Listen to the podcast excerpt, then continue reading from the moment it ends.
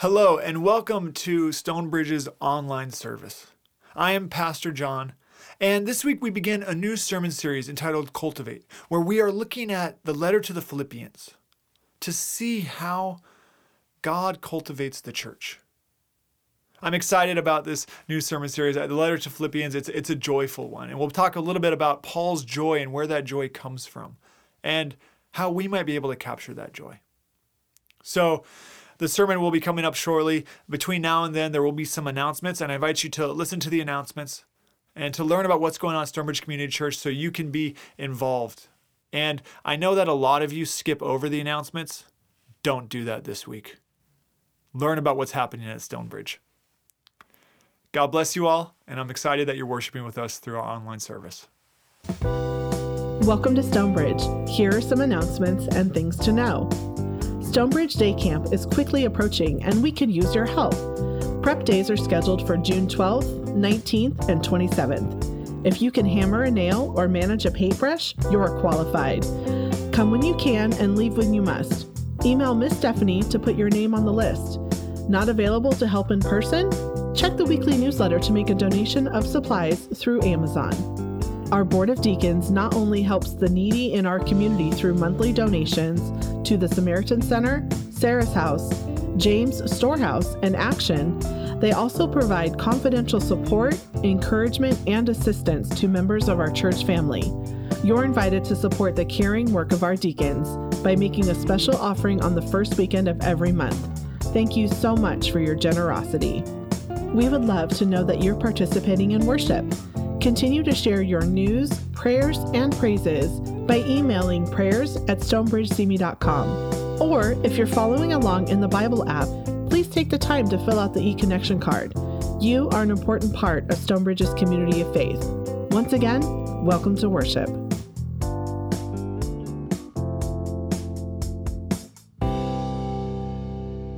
In our sermon series entitled Cultivate, we'll be looking at the letter to the Philippians.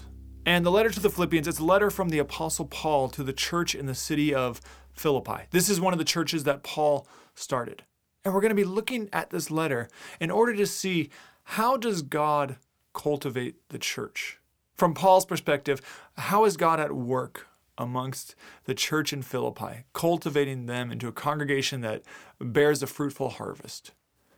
So we'll begin this sermon series by looking at Philippians 1, verses 1 through 11. And I invite you to hear the word of God. This is Paul's salutations or his greetings to the Philippians. So hear the word of God. Paul and Timothy, servants of Christ Jesus, to all the saints in Christ Jesus who are in Philippi, with the bishops and deacons, grace to you and peace from God our Father and the Lord Jesus Christ. I thank my God every time I remember you constantly praying with joy in every one of my prayers for all of you, because of your sharing in the gospel from the first day until now. I am confident of this, that the one who began a good work among you will bring it to completion by the day of Jesus Christ. It is right for me to think this way about all of you, because you hold me in your heart, for all of you share in God's grace with me, both in my imprisonment and in the defense and confirmation of the gospel. For God is my witness, how I long for all of you with the compassion of Christ Jesus. And this is my prayer that your love may overflow more and more with knowledge and full insight, to help you to determine what is best, so that in the day of Christ you may be pure and blameless, having produced the harvest of righteousness that comes through Jesus Christ for the glory and praise of God. This is the word of the Lord. Thanks be to God. And I invite you to join with me in prayer. Please pray with me. Lord, through this letter that the Apostle Paul wrote to the church at Philippi, through this interaction and through the glimpse we get into Paul's relationship with this congregation, Lord, we ask that you would teach us about what it means to be the church now. Through this letter, we ask that we would understand how we can be a church that reflects you in the world so that others may see you and have hope. So teach us through your scriptures, through the power of your Holy Spirit. Teach us now through your word. We ask this in the name of the Father, and of the Son, and of the Holy Spirit. Amen. The letter to the Philippians, uh, this letter that Paul writes to the church in Philippi, it is a joyful letter. This is a letter that is actually full of joy. Over and over again, Paul expresses his own joy about the Philippians, about where this church is. And over and over again, Paul exhorts them, he encourages them to rejoice as well at the work that's being done amongst them. This is a letter that is full of joy. And it's full of joy because of Paul's vision for the church. Paul imagines this church of Philippi standing there in the day of Christ, the day when Jesus returns, when the world is put back to right. Paul imagines the Philippians standing there, having their work completed by God. And he uses this metaphor of fruit or of the harvest. Paul sees them bearing fruit. He sees a fruitful harvest here amongst these people, and he sees that that is what God is going to complete and that they will eventually fulfill Paul's hopes and expectations. This idea of the harvest of righteousness, that is Paul's ultimate hope for the church. And here with the church at Philippi, he sees it happening. He sees that they're on that path. So, this letter, it's a joyful one, it's full of joy. However, it's a little surprising that this letter is so full of joy. At least it's surprising to me, and I think it should be surprising to anyone who's read Paul's letters closely or who um, knows anything about Philippi. It's surprising for two reasons. The reasons that it's surprising are Paul himself and the city of Philippi. Paul is one of those figures where you either love him or you hate him. The Apostle Paul is a fiery personality on the one hand, people who love him, they, they point to a number of things that, that are very accurate. I mean, Paul has one of the best stories in Scripture, maybe one of the best stories in the entire world. With Paul's story, he is born a, a Jew of Jews. He is born into the tribe of Benjamin. He is circumcised on the appropriate day according to the law of Moses, and he is faithful to the law of Moses. And then Paul is trained under one of the best rabbis.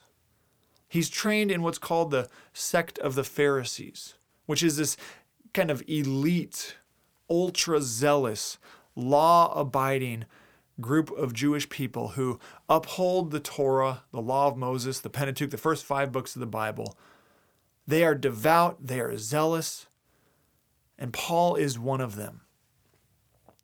In fact, Paul is so zealous for the, the, the Bible and the God of the Bible and the God of Israel that he spends the early part of his career, his, his early part of his life, trying to destroy the Christian church. He sees it as this idolatrous development, and that since the Christians are lifting Jesus up as Lord, they need to be wiped out because there is only one God, the God of the Torah. So Paul spends the early part of his adulthood and the early part of his career going from church to church and city to city and taking the lives of Christians. The book of Acts tells us that Paul was standing there overseeing the death of the first Christian martyr, Stephen. But then Paul he goes into Damascus and he's going there to try to persecute the church. But on the way to Damascus, the city where a church was growing and thriving, Paul encounters the risen Jesus. And Jesus knocks him to the ground. And from that point on, everything changes about Paul's perspective. Instead of destroying the church, Paul will spend the rest of his life building the church up going from city to city, making these dangerous journeys in order to start new churches and cities. Paul begins seeing the church as the primary way that God is working in the world. For Paul, the church was the expression of Jesus. The world was going to see who the God re- re- revealed in Jesus is by the representation of the church. So, Paul he devotes all of his time. He puts his life at risk. And ultimately, we know from tradition, he gives his life for the church. Paul spends his life doing everything he can to build communities that are centered on the fact that Jesus was the Messiah and that Jesus was raised from the dead. And centered on the truth that through this resurrection, God had overcome death. He spends all of his time building up those communities. So there's a beautiful side to Paul's story, and he's incredibly thoughtful, incredibly intelligent. So there's a lot to love about Paul. But people who get frustrated with Paul, they, they, they can see him as rigid or as overly argumentative, and he is overly argumentative. He, maybe not overly argumentative, but he is definitely argumentative. I mean, go read the letter to the Galatians. He is not joyful in that letter at all. He is angry with the Galatians. He's trying to argue them down. He's showing them the ways in which they've messed up. Or go read the letters to the Corinthians. There's, there's two of them in the Bible. And in that one, Paul is distraught because this church, who's supposed to be unified around Jesus, is being fractured by different leaders and different beliefs. In fact, most of the time, when Paul knows a congregation well in his letters, when he really knows them, when he's writing to them, it's usually because there's a problem. There's something that is wrong. There's an issue that needs to be addressed, which is why I say it's surprising to me that the letter to the Philippians is so joyful. Because in this one, Paul isn't writing because they're so wayward. Paul isn't writing because they've gone so far off track. Paul is writing because they're doing so well. They're they're flourishing. There are some things they need to watch out for, but overall, this is a congregation that Paul is happy with, that he is joyful with. And you just don't see that as much when Paul knows a congregation well in his letters. It's also surprising to me that Paul is this joyful because we know from this letter he's in prison. He's not doing well. He's not living his best life or anything like that. Paul is in prison here, writing to them full of joy. So I think because of Paul, it's a little surprising that this letter is so joyful. But then it's also surprising because of the city of Philippi. The city of Philippi, it's got a fascinating history. It's got an incredibly fascinating history, actually. This city of Philippi, it was started, uh, really founded back in the Greek Empire when the Greeks had their little empire and they were in control of things. And then for, for a while, maybe even a couple hundred years or so, the city of Philippi becomes kind of dormant. And nobody's living there after the Greek empires recede. That is, nobody's living there until around 50 BC or so, 50 years before Jesus was born. Around that time, if you know your Roman history, you know that that's around when Julius Caesar was assassinated. Julius Caesar, the one who uh, expanded the Roman Empire, who was a military genius and who pulled together Rome and basically consolidated his own power, Caesar is assassinated.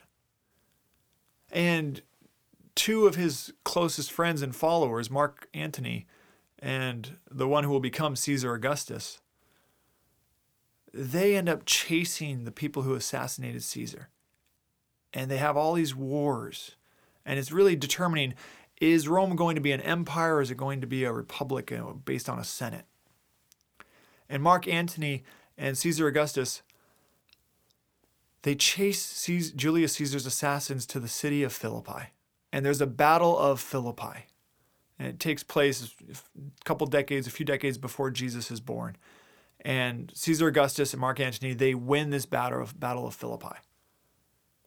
So what they then do is they tell a bunch of their soldiers, veterans, now this war is over, you get Philippi. This city is now yours. So Philippi hadn't been lived in, but about 50, about basically about 100 years before Paul begins his ministry, it begins to be populated by Roman soldiers. They work the mines there. Um, later on, when Caesar Augustus has completely taken over and Mark Antony's out of the picture again, Augustus puts more soldiers there in Philippi. So you have to think about the fact that this city is dominated by Roman soldiers. And yet there is a flourishing church here. This is not normal. This doesn't really make a lot of sense. I mean, Jerusalem, where Jesus did his whole ministry, is a, a backwater in the Roman Empire. It's not prominent in the Roman Empire.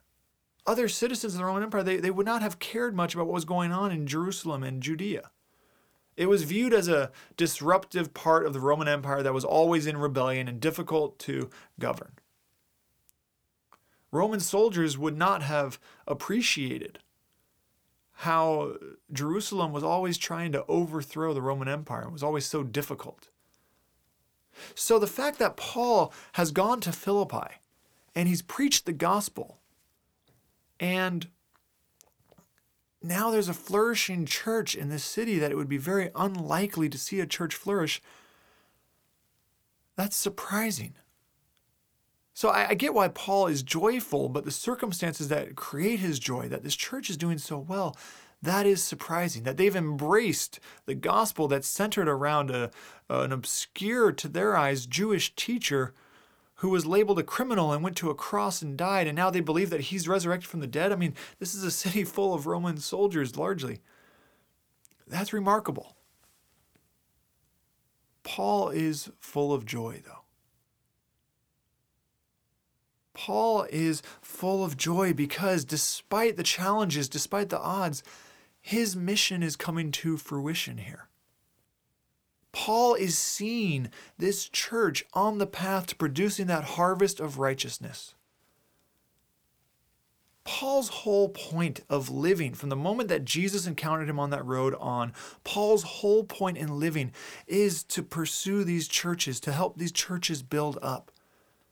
And he sees it here in Philippi. And Paul's churches, his idea of church, it's a remarkable vision that he has. According to Paul, you don't go to church because you like the music. That wouldn't even make sense. I don't even know if they had music. Though music is great in churches, that wasn't the reason that you actually went to church. And according to Paul, you didn't go to church because you liked the dynamic preaching or you found the preacher to be entertaining. That wasn't the reason you went to church in Paul's churches in Paul's churches, you didn't go to the, the church because the service time matched up with your schedule. It wasn't an issue of convenience. With Paul's churches, the churches that he built, you went to church because you believed that Jesus was the Messiah, that God raised him from the dead, that he would return, and you wanted your city to reflect that kingdom that Jesus would institute when he returned. You wanted to give people a glimpse of what God's work actually looks like in real human lives. That was why people came to the churches that Paul started. That was the vision of church that the Holy Spirit inspired Paul to, to proclaim and to point to a church that was centered around the truth that Jesus was raised from the dead. And because of that, we could have hope. That was Paul's vision for church. And this harvest of righteousness that he's talking about, it, it looks like a group of Christians who are treating each other in ways that just weren't normal in Paul's day. In Paul's churches, if you were to walk into the house, it usually was at a house. There, there wasn't a facility or a grand sanctuary. It would be at somebody's house usually, or maybe it would be outdoors. But if you walked there and you became part of these people, in fact, Paul's idea of a church, it wasn't that you went to a church. You were the church. The church was the people. It was not a place you went to. But if you were part of this community that was the church, you would look into the way they interacted and you would see slaves interacting with free people as equals. You would see poor people interacting with rich people as equals you would see male and female not having the normal distinctions based on gender that were common in Paul's society. You would see people who not only believed that Jesus was raised from the dead, but they started treating each other as though that were true, as though Jesus had died for not just them and not just the people who were like them, but Jesus had died on behalf of this world to incorporate as many as possible into the church and eventually into the kingdom. So when Paul's talking about this harvest of righteousness, he's pointing to the Philippians who are treating each other well, who are giving the city of Philippi a glimpse of what God's work can accomplish, of what God's work looks like, of the redemption, the reconciliation, the restoration that is central to the work that God is doing in the world. The church in Philippi was giving its city that glimpse. When I think about Paul's vision of the church, I find myself becoming joyful. It's an appealing vision. But I think many of us, we could look at this picture of the church and walk away actually a little bit sad. Because we could compare it to the churches that we see today, where church is, for, for, for far too many, it's more a matter of convenience. Church is more a matter of it, does the music suit your preference? Does the preaching suit your preference? Does the service time line up with your preference? We have the idea of church shopping and going around in church shopping. We are a bit off from Paul's vision of the church in a number of ways. And I think there's even more issues too. I mean, we have churches now being overtaken by conspiracy theories that have nothing to do with the gospel. We have churches being taken over by political movements that have nothing to do with the gospel. We have churches that are losing their identity in the gospel. And they're becoming known for any number of other uh, causes. So we could look at all that and we could be sad.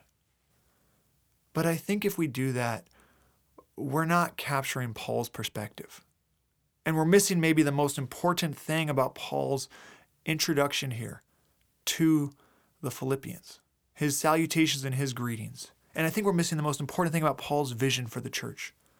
This harvest of righteousness that Paul talks about, this glimpse of people reflecting the kingdom of God and treating each other well and centering their lives around the truth that Jesus was Messiah and Jesus was resurrected from the dead and that we have hope that God overcame death because of that.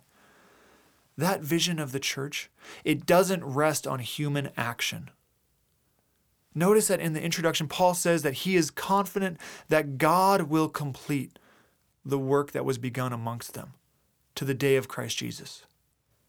The church doesn't rest in our hands, it rests in God's hands. And it's easy for us to look at the church and to look at human behavior and look at the way humans um, are, are falling short here. But the truth is that God is the one who builds the church up. And God is the one who works on us and changes us. And the God that was at work in Paul's day in the city of Philippi is still at work today here in the city of Simi Valley, in the city of uh, Moorpark, in our whole surrounding area, in the city of Los Angeles. The same God at work in Philippi that Paul is so joyful over is at work now, working in the same way. God is the one who strengthens the church. God is the one who cultivates the harvest that the church yields. So when I think of Paul's vision of the church, I, I remember that in Paul's day, people failed also. And though our churches do fail and we have issues that we need to address and things to work on, at its core, we should be joyful about the church. The fact that 2,000 years now, the church has still stood that the gospel that we proclaim has been passed down. And though the church has fallen short over and over and over again, God continues to pull the church back to this gospel. So we should rejoice along with Paul, along with the church at Philippi, that this work continues. We should rejoice that God's work of the church carries on and that we get to be a part of it. So, as we look at how God is cultivating the church, may we remember that church is a source of joy. Church is a glimpse of the kingdom of God in a certain community so that people can have joy and people can have hope. May we rejoice. In the name of the Father, Son, and Holy Spirit. Amen.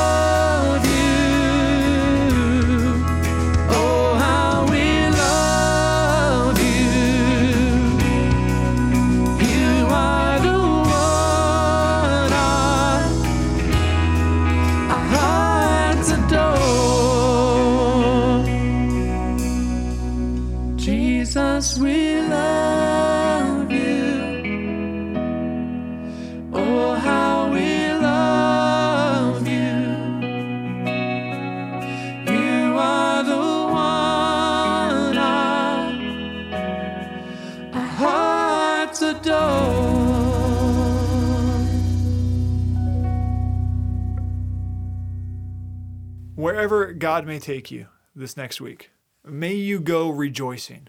May you go rejoicing at the work that God is doing in your life. May you go rejoicing at the work God is doing in the church at large. May you go rejoicing at the work God is doing through Stonebridge and the city of Simi Valley. May you go rejoicing because our God is at work. Our God is alive. And we wait for the day of Christ when he will return and we will see the harvest of righteousness on that day. So may you go in the grace of our Lord Jesus Christ, the fellowship of the Holy Spirit, and the love of the Father. In the name of the Father, Son, and Holy Spirit, go in peace, friends, and amen.